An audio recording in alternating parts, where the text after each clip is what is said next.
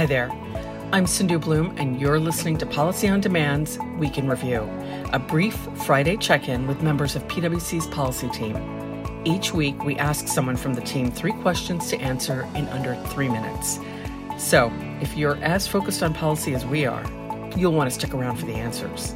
And come back next Friday for more. Welcome to Policy on Demand's Week in Review. I'm Pam Olson. What would you tell clients are your takeaways from this week? Last Friday, the Treasury Department delivered its promised Green Book, providing a holiday weekend's worth of scintillating reading, at least for those of us who geek out over the finer points of tax policy. In case you're wondering, what's the Green Book? It's the Treasury Department's description of the tax proposals in the President's budget. So called because the paper stock used for the book's cover is green.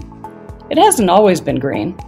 George W. Bush's Treasury bound it in blue, if you pick up a hard copy of this year's, you'll find the cover is greener than usual. Based on the content, that seems appropriate because my takeaway is that under President Biden's budget, both taxes and tax expenditures would produce a lot more green. That is, they'd go up. A lot. And a lot of those tax expenditures, they'd be green. Which question related to policy did you get asked the most, and how did you respond? The question I've heard the most is whether Congress is likely to enact the administration's proposals into law. On the international side, in particular, the proposals represent a sharp departure from reforms enacted less than four years ago.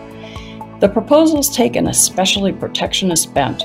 Rather than addressing profit shifting related to intangibles, the changes would significantly hike taxes on international operations, regardless of whether the operations serve foreign markets. It is unusual for presidents to see exactly what they propose taken up by Congress and enacted into law, but when the White House and both houses of Congress are controlled by the same party, the president's budget provides, at a minimum, a template to which the tax writing committees will look for guidance. While fairness and desire to pay for part of the president's infrastructure plan will drive interest in the tax increases, the fact that the Green Book's tax hikes were as onerous as affected taxpayers feared may temper Congress's enthusiasm. Where should companies focus their attention in the coming week? Companies should focus their attention on Congress, which returns from its Memorial Day recess next week to begin formal consideration of the President's budget and perhaps an infrastructure bill. It's time for companies to focus attention on modeling the President's tax proposals. Be sure to join us again next Friday for more insight from PwC's policy team. And to learn more about Policy on Demand, check out the details in this episode's description. This podcast is brought to you by PwC, all rights reserved. PwC refers to the U.S. member firm or one of its subsidiaries or affiliates and may sometimes refer to the PwC network. Each member firm is a separate legal entity. Please see www.pwc.com/structure for further details.